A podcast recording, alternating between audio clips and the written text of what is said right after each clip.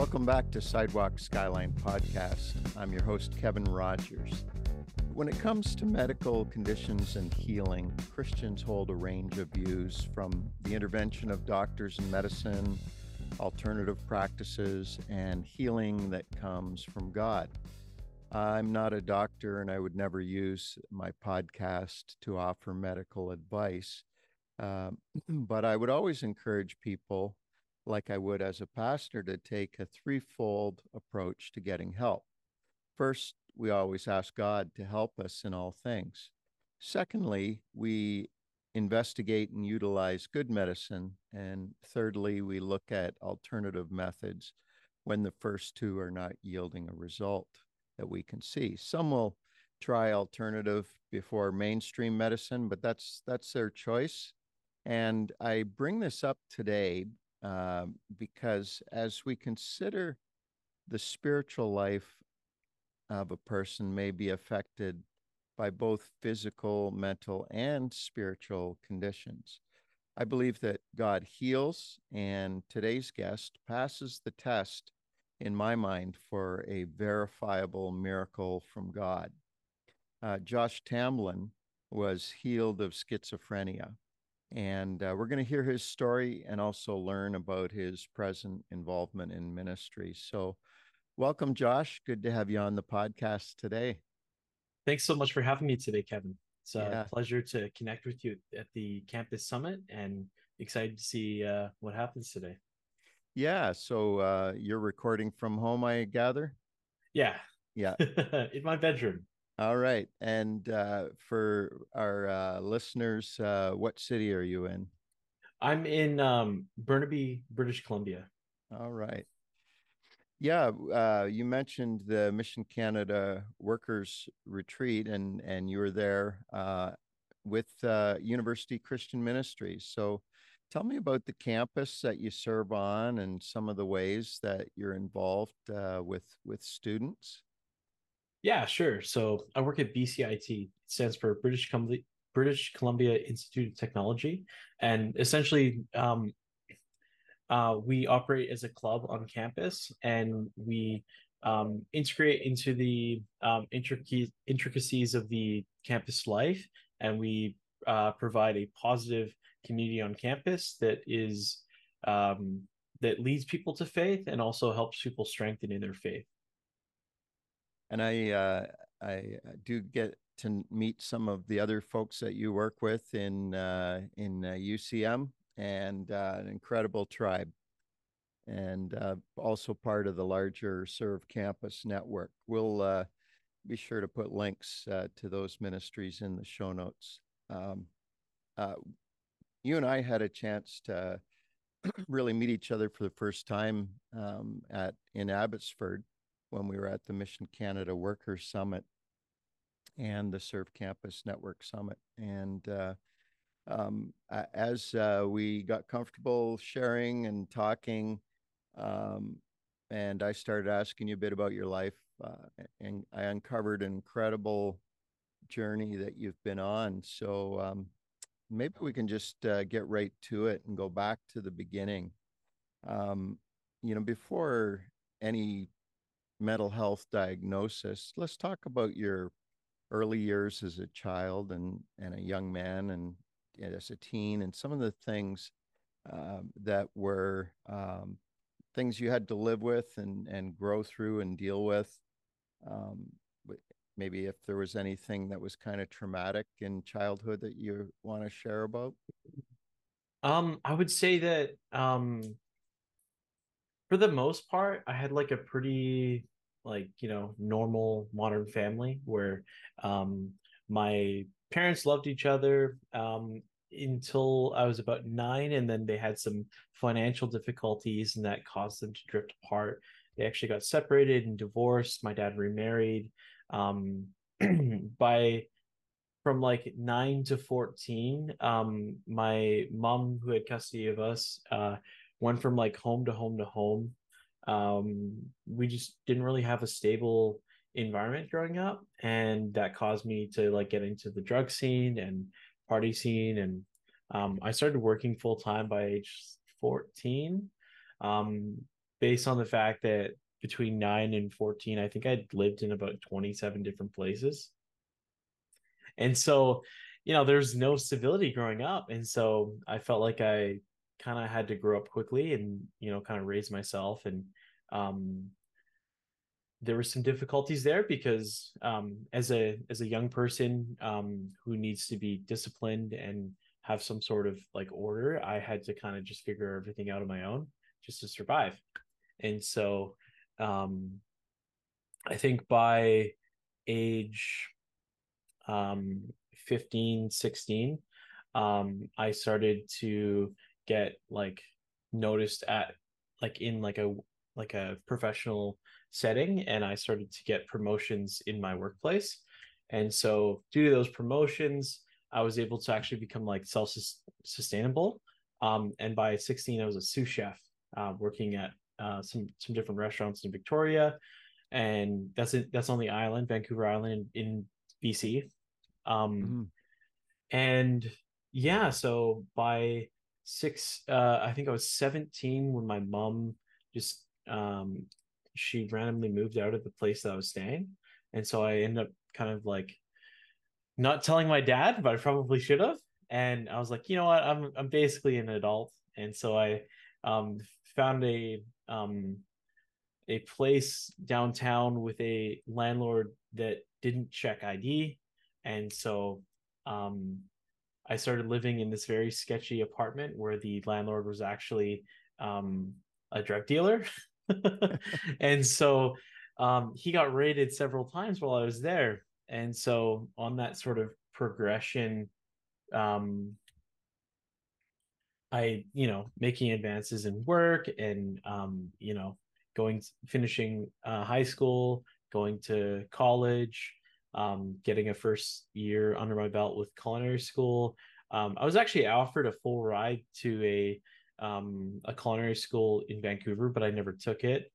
Um, but yeah, so um, that's that's uh, kind of my early story. Yeah, uh, you know that uh, that's uh, you know maybe um, not a common story for a 14 year old kid to be working to help help pay the bills and uh, being uh, successful at by the time you're 16, being a sous chef, and and uh, talk a little bit about uh, you know without the structure and and you know kind of drifting into the party scene and drugs. How what what kind of things were going on there? Yeah, so um, I kind of felt. Did it help I, having a having a dealer for a landlord?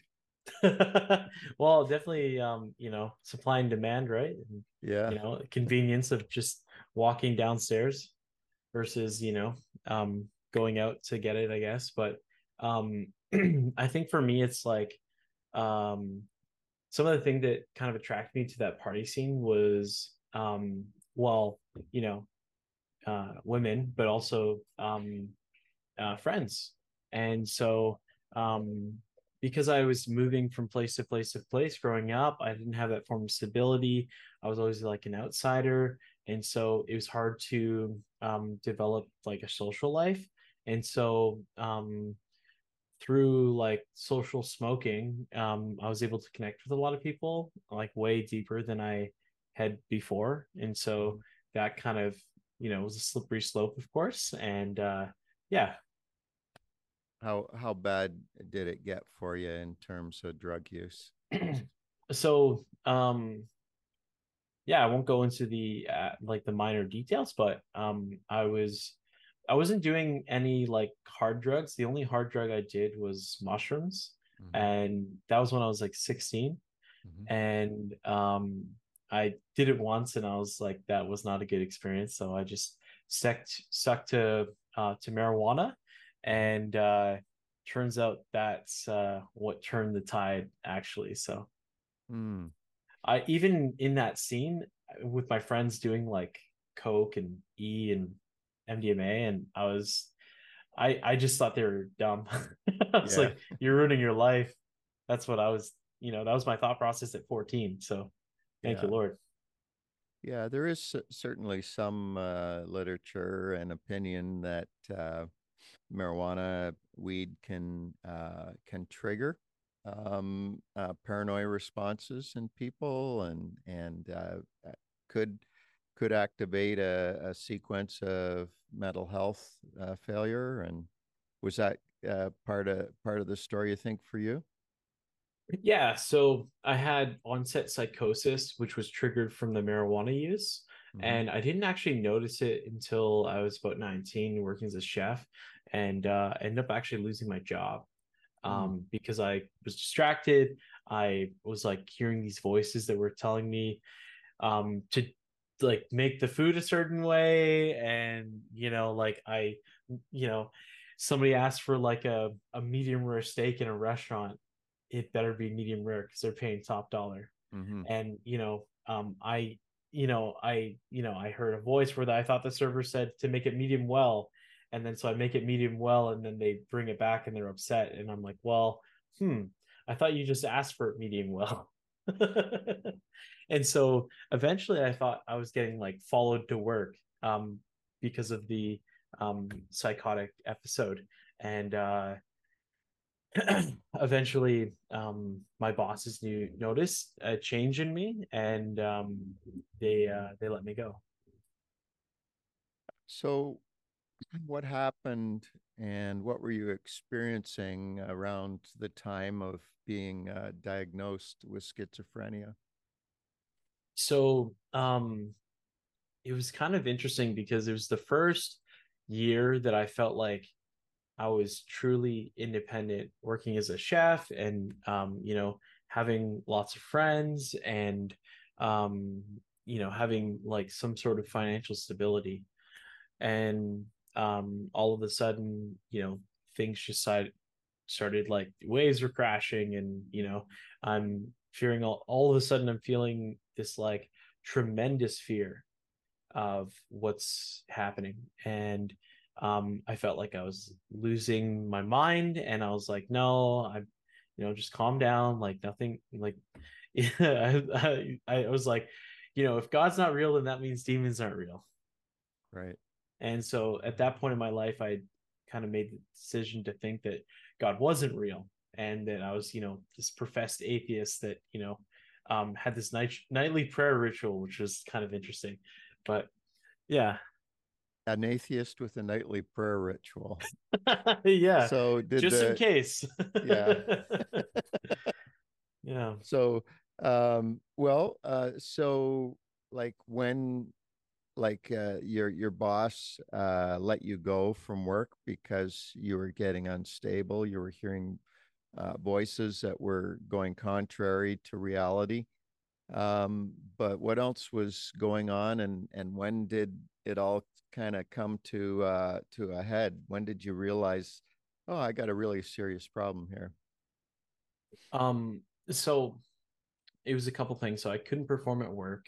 I was constantly um, in this like manic, like um, I was on honestly going like catatonic, if that makes sense. So I was kind of sitting there and I'm um like terrified and i started to actually see um, you know, demons. And so I was like, okay, well, um, this is interesting. And so, you know, and it, it started to happen when I was when I was high, and I was like, you know what, maybe I'm just still high. And then like it, it would happen throughout the day when I wasn't using. And then um fast forward, I'm sitting in my apartment, had just lost my job, and I'm like panicked and I I feel like I'm in this like sort of um state where I'm like you know it's bedtime I'm going to sleep you know plan in the morning is to get up make some resumes go hand them out get a new job because anytime I needed a new job anytime somebody you know thought they knew better than me I would just literally just go to their uh their competition work for their competition I could just like in Victoria I was notorious for just leaving a kitchen and then going across the street and working for their competitor. Yeah. And like I just get hired on the spot, like yeah. without you know. Um, but you know, in this sort of um aspect of like, oh, you know, they they clearly made a mistake because you know I'm I'm fine, I'm fine, and so I, I remember I'm sitting in my room and um, I go into this sort of like lucid dream and um, or should I say lucid nightmare because um, I can't move. I'm like frozen in fear, and I start to see these like um, beings approaching me, and I'm like, okay, this is strange. Like, uh, and then they start like shouting these profanities in you know all languages I don't understand that kind of sound like metal music, to be honest, and then also like um, you know yelling things at me that are like attacking my like soul and like my character and diminishing me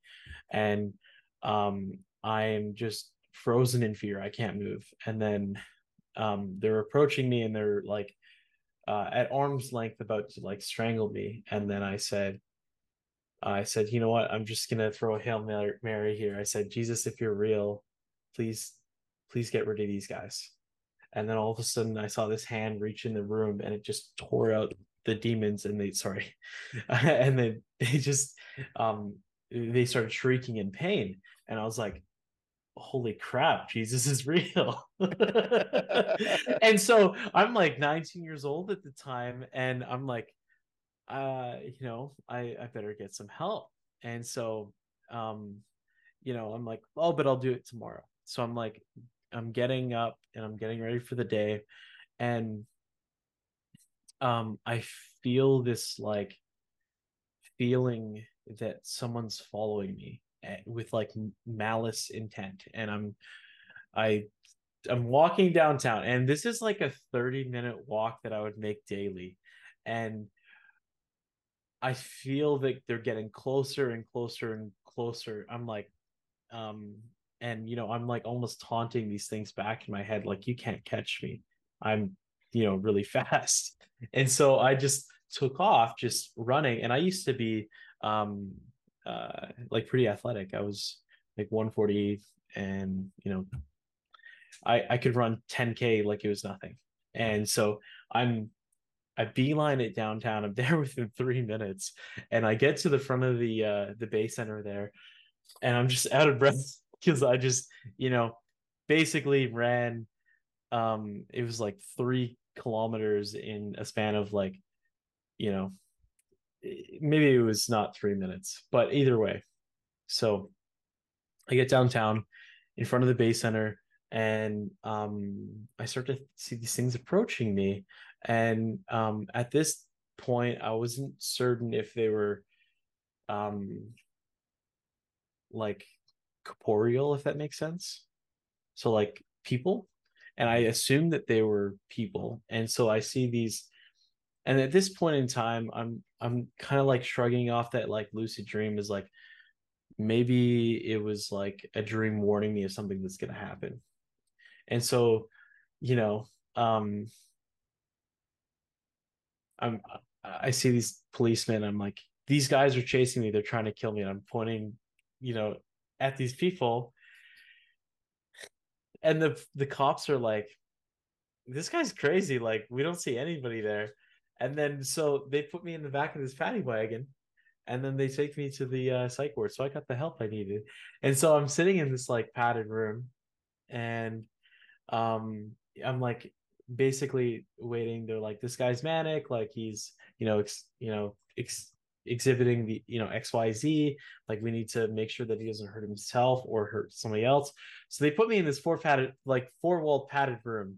And then the first thing that happens is there's this big security guard. He's probably like 250 and like much taller than me much stronger than me. And he's he comes in the room and he's got this like um he's probably got like ativan in this like needle that they're trying to inject me with. And um i get the silly idea that i want to fight these guys and so he comes back with like 10 other guys, and I'm like bouncing off the wall, like kicking off and like somersaulting and like wrestling these guys. And then I just get pinned to the floor with like tremendous force because I'm like way smaller than these guys. Like there's no there's no way I should be doing this. But you know, I was just an idiot. And so um they pin me down and they they um they shoot me with probably Ativan and then I'm sitting there just like just completely like um without emotion and just kind of um empty. And I'm you know taking the time because I they, they sat me in this room for probably a day before they let me out with just like meals or whatever. And it's not jail so technically they can't hold you for too long but so they're they're feeding me meals or whatever. And then um i'm i'm sitting there kind of like self-reflecting on like the past like week of events and i'm just thinking to myself like maybe maybe jesus is real because if they didn't see what was there and like people don't normally see like demons um you know there's you know you know i've seen um movies like or, or tv shows like touched by an angel or whatever for people in the older audience or you know angels in the outfield that kind of stuff but you know um it's not something that typically like westerners um talk about or are open to talk about. And so um i end up getting diagnosed uh, within that day with uh, schizophrenia. And um, oddly enough the person who diagnosed me was like um, the most experienced psych uh, psychiatric doctor um, in North America for the past like 60 years, um, specifically around the illness schizophrenia. And he's like, this guy is exhibiting all of the signs. Like, it's a no brainer. Like, I've been dealing with this for years. Like, it's like we need to just get him on the medicine and get him help. And so, um, the funny thing is, like, half of the meetings, I'm telling this guy he's wrong. and he's like, you know, he's kind of like the guy that knows his stuff. And so, um, yeah, um, how how much, how did you, um, like as you think think back on it and uh, and what you've been through, um, how do you parse out whether it was actually demons or whether it was uh, you know, just a hallucination from, uh, you know, uh, brain chemistry uh, not not doing what it's supposed to do. Like, do you um, do you wonder about that, or how do you uh, how do you determine? I mean, when if somebody who is schizophrenic says that, um, you know, oh, I'm uh, the this guy keeps showing up and he's telling me to do this and you know it's not a it's not an actual person like like this is this is such a mystery to people and uh how, but you know and, and i'm not asking you know to for you to figure it out for everybody else but for yourself how did you know it was demonic? And and what part was demonic? What part was uh, an an actual disorder? Are you able to? Yeah. So it? my my thought. Okay, so you know, don't sell me to the wolves here, but this is my kind of philosophy about you know the spiritual realm and um like East versus Western ideologies regarding mental illness. And so um I would say that mental illness and um spirits are synonymous. It's just the way that the West describes them to remove the terrifying aspects of them. And mm-hmm. so um, I think that when someone is ill and severely ill, um, you need to pray, of course, like you said, um, but you also need to um, go through like the process with the medication because the medication, I would say for me, kind of like grounded me, it landed me in a place where I could then go from the like you know zero to hero right? Mm-hmm. you can and, connect connect the dots thought control. Yeah and so like um because with the illness like your brain receptors are going like it's imagine um you're in like a pinball machine but like the ball is going like a thousand times fast and that's like how many thoughts you're having per second.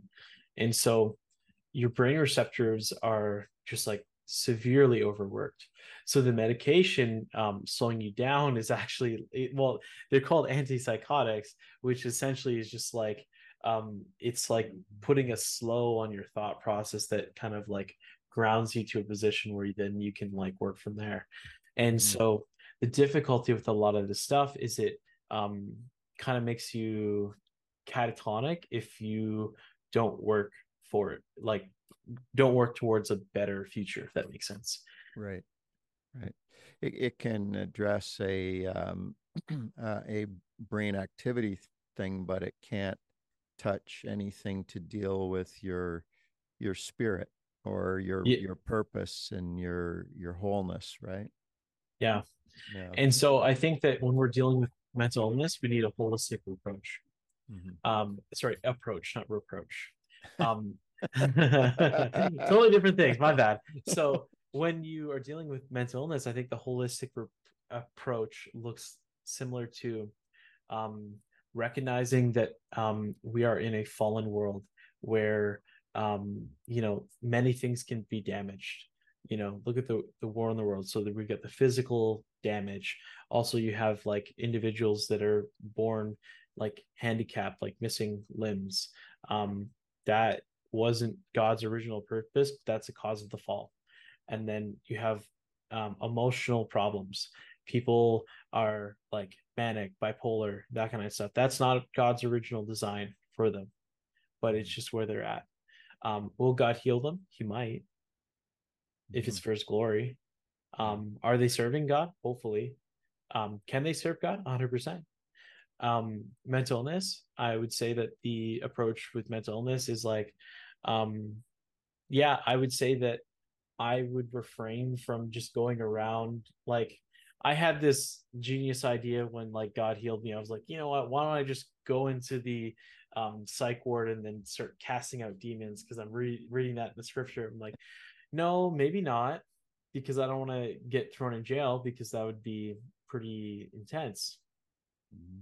But i think that the um, perspective is like if someone gives me the permission um, to pray and like you know ask god to remove things that aren't intended to be there i'm 100% going to do that. Actually after this summit where we met um, i was going to a partner meeting in, in brentwood mall and um, this person called me over because they, they knew who i was and um their friend had actually asked me to like um basically this person was experiencing early signs of schizophrenia and um they asked me to do like a, an intervention or an exorcism and i'm like i don't know what that is but you know um you know i'll just tell you it worked for me and then i prayed with her and, and originally um i felt this like sort of like fear and terror and like uncertainty and uncomfortable like aspects and so many things that were just not supposed to be there there. Like there's multiple if that makes sense. Mhm. um sort of like when you read the scriptures about legion. So I, I i I- you know i i took that into account when i started to pray in the opposite spirit. So um fear courage you know um hate love right? And Right. so you know um where there's um contention peace and Mhm. so when you pray in the opposite spirit, you you remove the enemy's ability to have a foothold on that person's life. And so, um, but you also got to keep in mind, um, um, in the in the pair in like the New Testament, it talks about when you clean the house, you got to make sure you invite the Holy Spirit into all those areas. Otherwise, the demons are just going to bring back more friends. Oh, hey, look, you cleaned up the place. Like what you done with it? Yeah. Um, I- Yeah. my, now my friends are gonna have a party and destroy it. Well, it's so, yeah, it's really intriguing, Josh. Like you're um you're in your apartment, you're an atheist um with with a prayer ritual. Is was that just kind of like just in case kind of praying? you know. So here's the thing. So I believe that that prayer actually protected me for a long time. Um, but it was the moment that I stopped praying that that's when the enemy came in. Hmm. So, um, a little bit about my um pre pre story. So when my mom was pregnant with me, um, she had these birth complications, and she had something called placenta previa, where there's like a tear on the line of the uterus, and basically she was given like a seven percent chance for her to live, um, and zero percent for me. Hmm. And so, you know, like, you know, any good um Christians, they brought it to the church and they prayed. And um do you know the guy that wrote The Cross and the Switchblade? David Wilkerson. Yeah, so apparently that guy was connected with my parents' church in Ontario, where the uh, Markham's pastor, and um, he actually made a St. trip Catharines. over. Yeah. yeah, so he made a trip over to St. Catharines General Hospital to pray over my mom. And then when I was uh, born, uh, he came back and he prophesied over me. Actually, wow. I don't know what he said. My mom said she never wrote it down at the time. I should honestly ask my dad what he said because who knows, maybe he remembers. But you know, she's like, I was so bad at taking notes at that time. I'm like, hey, same. I'm bad at taking notes now. I need to start writing some stuff down of all the cool stuff that God's doing. But um, um, I believe that there. Um, so the, basically, the gist of what my mom remembered was that um, God saved me for a purpose, mm. and so that purpose was about to actualize and then the enemy was trying to stop it mm. and so um when i stopped praying i was like you know what? I don't know if i actually believe if this is real. And you know i'd been to church like four times since i was nine years old at the age of 18 and so or 19 rather and so i'm sitting there and i'm like well um yeah i had a nightly prayer ritual. It seemed contra- contradictive and i was like you know i don't like hypocritical people. Um i don't think it actually makes sense for me to continue praying because i don't actually think this is doing anything. And um when i stopped that's when the enemy came in. Wow. Wow. Um at what point uh did you make a decision uh that uh yeah jesus is real and uh i'm going to give give my life to to Jesus. I'm gonna stop trying to figure it out on my own. I'm gonna I'm gonna be a disciple. When did that happen? I would say that um, when I was in um, so I ended up being admitted to the psychiatric ward for about three weeks after mm-hmm. that like one day stay in paradise, you know. Mm-hmm. And um my dad was the first person to show up to meet me. It wasn't any of the, you know, hundreds of friends that I connected with. They all were aware of what was going on because, uh, you know, I had a very um, uh, intrusive friend post about it on Facebook. And, um, you know, so everybody knew. And, um, yeah, so um, none of my friends showed up to to meet with me and so my dad shows up and um, with him was this um, young korean man and he had a bible with him and he handed it to me. And um, he, he actually had schizophrenia as well. And this was one of the years where he was actually doing well with his schizophrenia. And so he was he was there and he was there to encourage me. And um i you know i went to i got like a nightly pass on like week two and i was able to attend like a church service and um that was a really special time because the guy who was speaking um got freed of like drugs and alcohol and he was pastoring and i i heard the lord say that's going to be you one day and i said no it's no it's not. No it's not. It's no way. And so i remember i'm um i'm sitting alone in the um the hotel room let's call it and um you know there's like very little privacy in this area because you're basically just in like hospital beds in with like a bunch of other like strangers. And um you know people are having all sorts of like nightly terrors and stuff like that and it's really traumatic.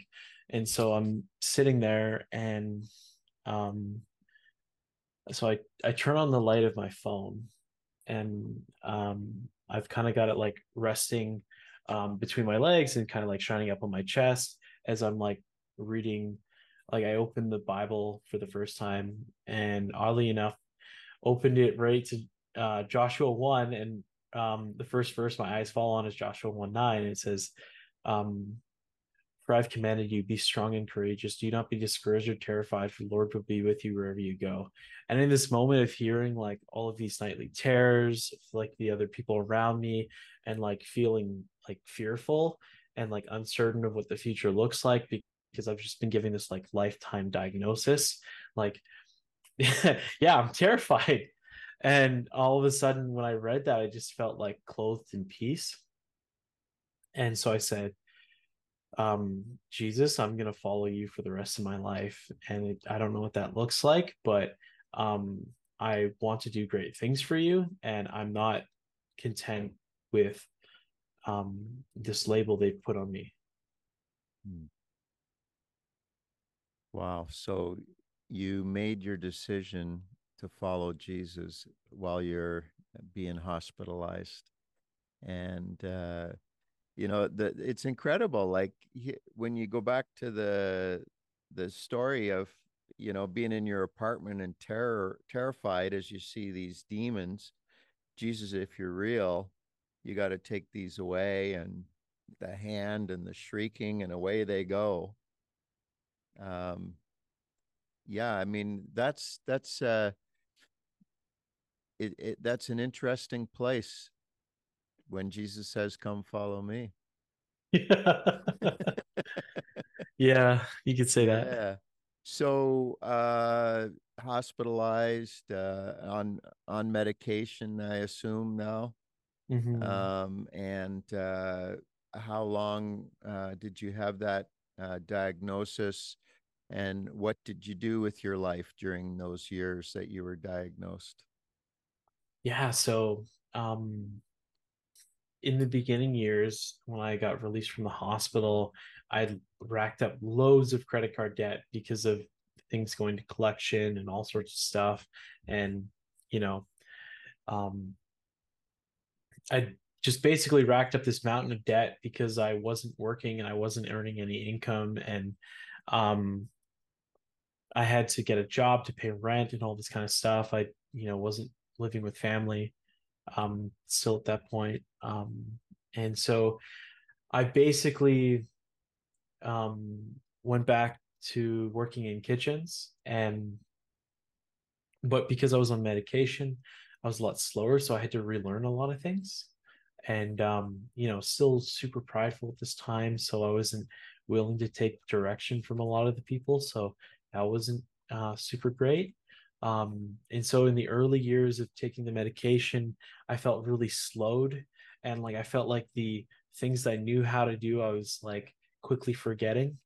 Um, and when it came to giving instruction or like telling people to do things in kitchens or um, even having just basic conversations, I actually had to relearn everything.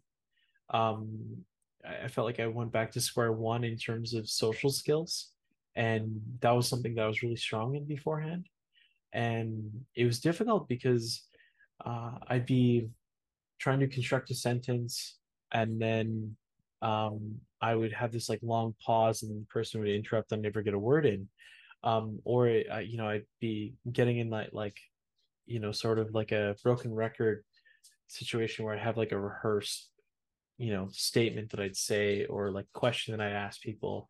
And so I guess in church circles at the time, I became one of those like extra grace required people. Um, and so those people might be in your churches today. So just keep in mind, God, God might have a plan for their story. Did you feel uh, extremely alone uh, once once you were diagnosed? Yeah, because I was trying to get off of drugs at the time because I recognized the evil in them, and I felt like when I was smoking pot, I was actually open, opening like a portal to for like these things to you know come into you know the areas of my life that you know I was kind of like closely guarding, mm-hmm. and so um, I I found like I lost a lot of friends, and um, I was trying to gain friends in the church realm. Um, but the only ones that were willing to because I went to this really big church and so everybody was like this Sunday Christian, super like superficial smile. They have no idea about spiritual gifts. They just attend there kind of like a country club.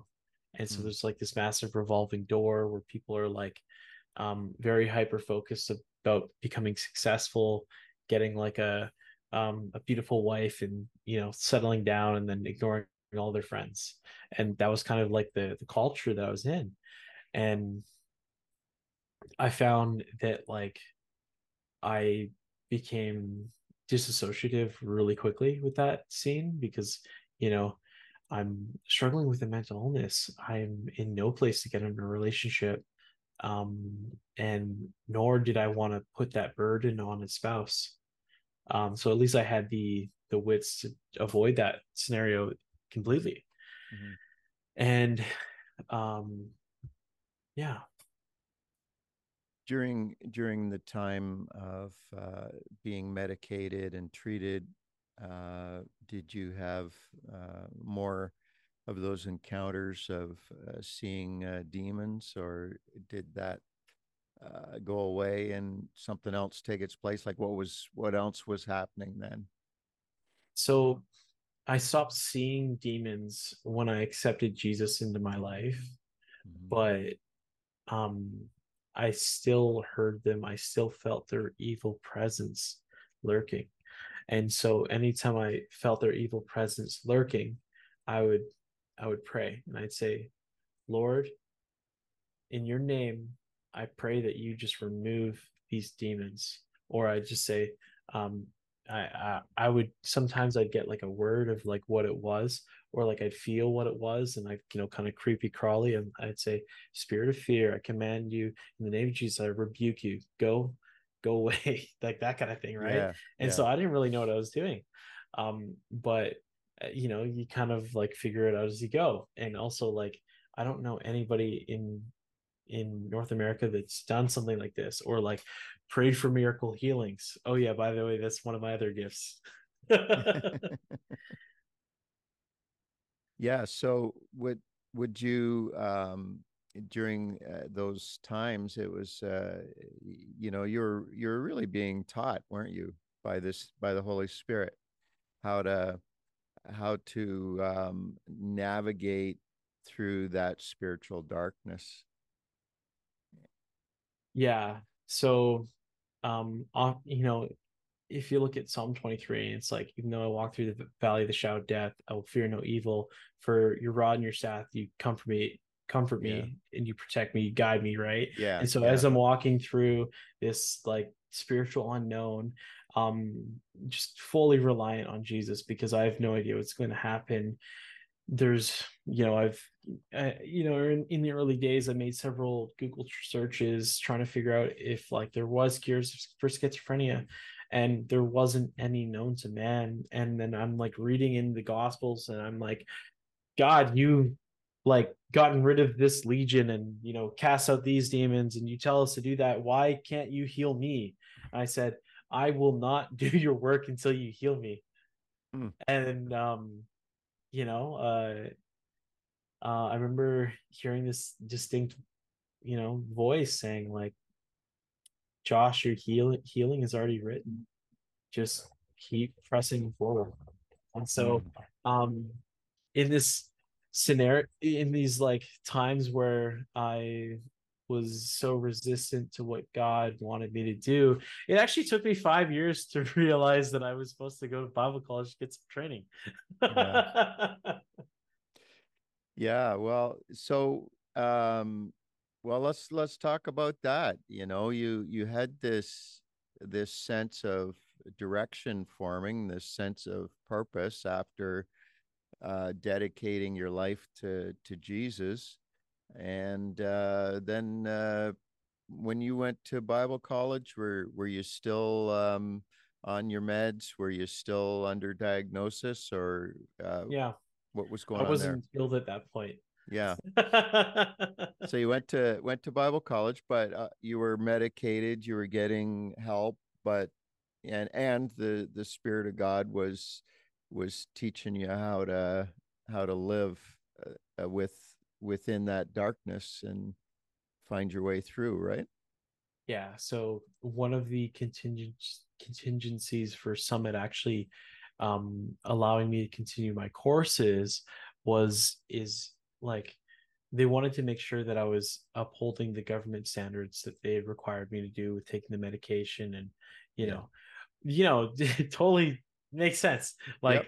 yeah that's a great you know that's yeah, a great gen- generally bar. speaking you don't want uh people with schizophrenia um uh acting out manifesting that disease in yeah. in uh settings that are uh designed to to learn right yeah and yeah. so um, there still was some of that that happened on campus. Mm-hmm. Some of the faculty had to step up and usher these people into counseling and mm-hmm. having them take year long breaks while they got yeah. help. And, you know, they weren't discouraging these people going into no, ministry or they were caring the... for them. Yeah. And so that was really um, encouraging.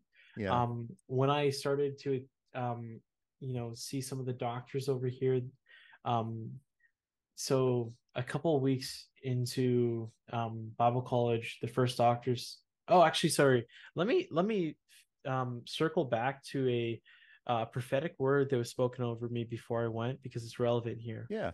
So, um, I'm in this prayer group, and um, you know, I have this friend who um, he he was like one of the guys that um he would spend like five hours a day in prayer because he didn't work. And you know he's like you know i'm not to work unless jesus tells me to. I'm like get off your butt you lazy you know? And so he had he's like josh i have this this word from god for you. And he said um jesus is going to heal you of your mental illness I'm like, thanks, well meaning Christian, but I'm not going to just go off my medication if that's what you're suggesting. And he said, no, no, no, no. Uh, the second part is a doctor is going to confirm it. So when I went to Bible college, uh, I had three doctors in a row tell me that I should get a second opinion because they don't um, they don't believe that I have schizophrenia anymore. Hmm. And they're like, I don't, you know, I, they're like, I'm not versed in this area, but this is the sense I get when I talk to you. And like when I usually deal with those people, they are like this, and you're like this, and you know, you're full of peace and joy, and you're always like making me laugh, but like, you know, versus not, right? And like they could just tell by the the mannerisms and the maturity that you know something had changed and they're like you should get this looked at and then the third one he said this medication is having adverse effects in your body and it's actually shortening your lifespan. Um, I need you to get the second opinion. But the second opinion was going to cost all sorts of money that I didn't have as a broke college student. And so I was like, um, yeah, that's great, doctor, but I can't afford to get a second opinion. And he's like, well, because this is like a life and death situation, I'm going to expedite this and just pay for it myself. I was like, what? and so I ended up seeing the psychiatrist, and it was this Muslim lady, and I basically just told her how Jesus healed me. And um yeah, she had, you know, she was like, Oh, that's really neat. Like, huh. She's like, I've never had this situation before because it's never been documented. It's never happened before. Oh, hello uh, have you met Jesus? so, so, uh, three three doctors all verifying that uh, we don't think you're schizophrenic. Yeah, yeah. So that that uh, recommendation then was to the Muslim doctor. Yeah, and yeah, yeah. And and what what was her uh verdict? Yeah, she said that you don't have this.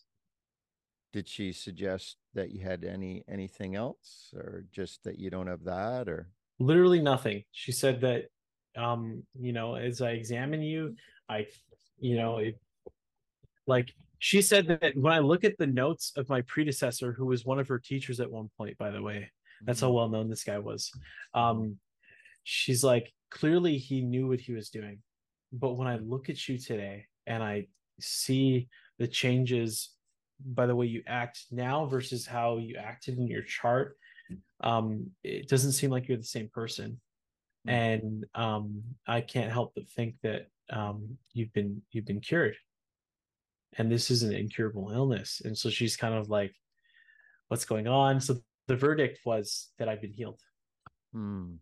Wow. So she, um, for the next six months, weaned me off my medication, met with me a couple times, and yeah, I actually just got to share my faith with her of how I found Jesus through, um, like the medication helped, but what really helped was connecting with the faith and Mm. Jesus and praying whenever I'd have these moments, and it eventually, you know, I'm here, and you're saying that I'm cured. So when when you so this would have been happening uh during your time at Bible college? Yes. Yeah.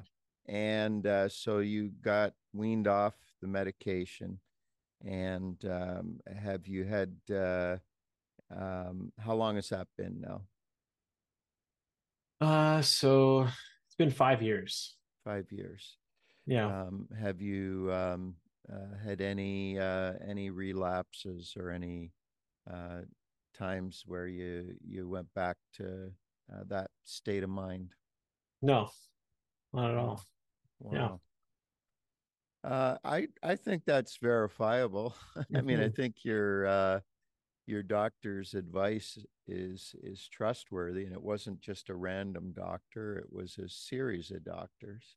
Yeah. That um, now being healed from such a dramatic condition's one thing, but learning now how to how to live uh, after being through I, I think this is a very traumatic uh, traumatic event for anybody to go through and and uh, it it had to be devastating uh, but by God's grace you experienced healing and what's it like learning to live in reality and deal with the mundane uh, things of life, uh, things like uh, re- relationships. Um, you you were in a, a very dissociative state, but now you can associate.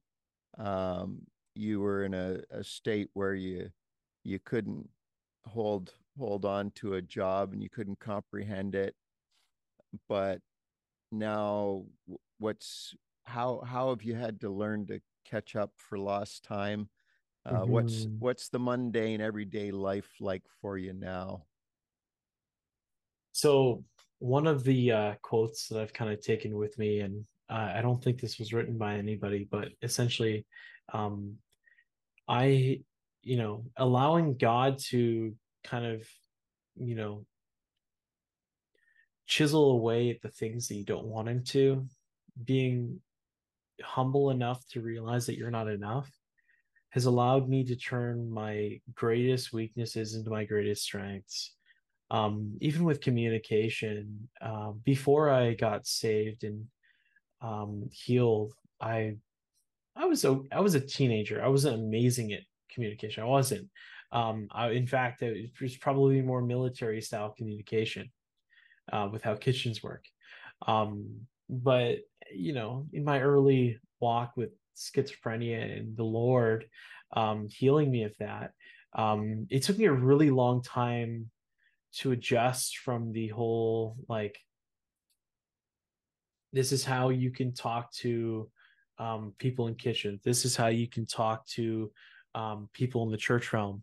This is how you talk to people in the church realm in the kitchen you know? And so um, i ruffled a lot of feathers. I upset a lot of people. Uh, i apologized profusely um, and i slowly got better. Um, but i think if you are satisfied with where you're at you, like you never stop growing. So life is a journey um, where you're going to make so many mistakes, but that's exciting because you have the opportunity to become better and be the best version of yourself while allowing Christ to be reflected in your daily walk.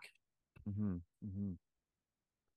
Um, what would you um, say to um, if, if somebody's uh, listening or watching this on YouTube, and uh, if if they uh, are dealing with schizophrenia or a friend or a family member is dealing with it, what what would you uh, how would you encourage people uh, to uh, to to bring faith to bear uh, yeah. in in in that context, and and not only faith, but uh, I would say understanding and wisdom. You know, some of those things. What what what what what would you share to others who are trying now to figure out what the heck is going on?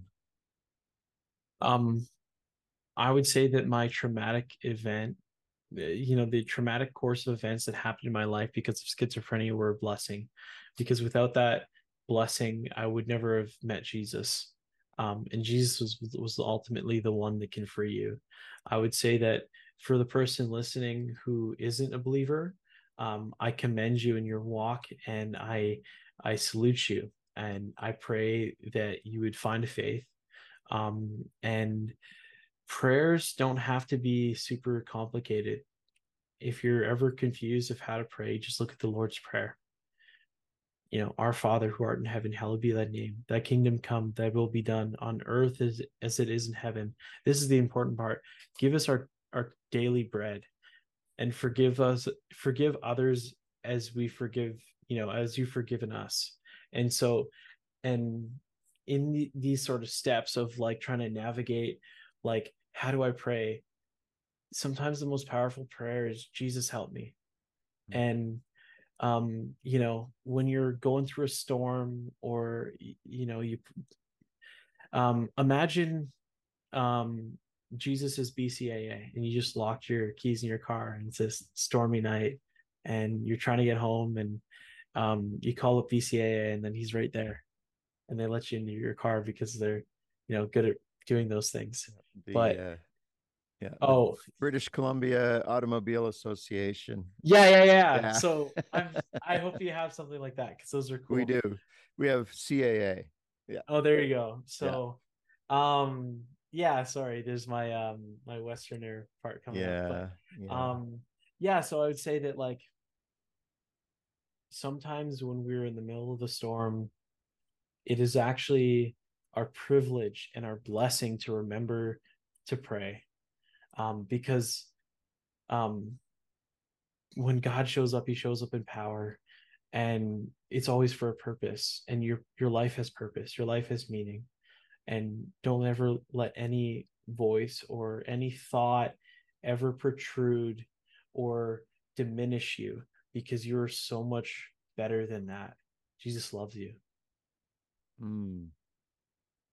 Um, in the the show notes uh, for uh, people that go to sidewalkskylinepodcast.com, I'm going to put a link uh, to your uh, Mission Canada profile page.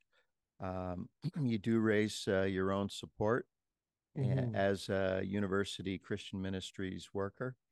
And uh, I think that it would be uh, great to to see you have all that you need to to thrive and do what you do. And uh, uh, I just want to say, Josh, thanks so much for uh, for being on and and and just being so uh, authentic and transparent and and and humble. Like uh, people don't always like to be open about what they've been through and and how they've been broken but uh, mm. you did a really great uh, service to to me and to others who will listen by saying this is what i was experiencing this is what i was going through this is the the simple things that i did and things that i learned so thank you josh and uh, I know that um, uh,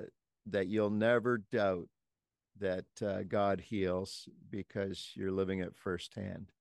Come on. And uh, for those who uh, are not healed, for those who are wondering if God ever will heal, um, I always think about the words of the Apostle Paul, who prayed three times that God would remove the, the, the thorn in the flesh, the messenger of Satan to buffet him. And God's answer was an answer that was better than healing, according to God. He said, Paul, my grace is sufficient for you. So if we don't have our healing,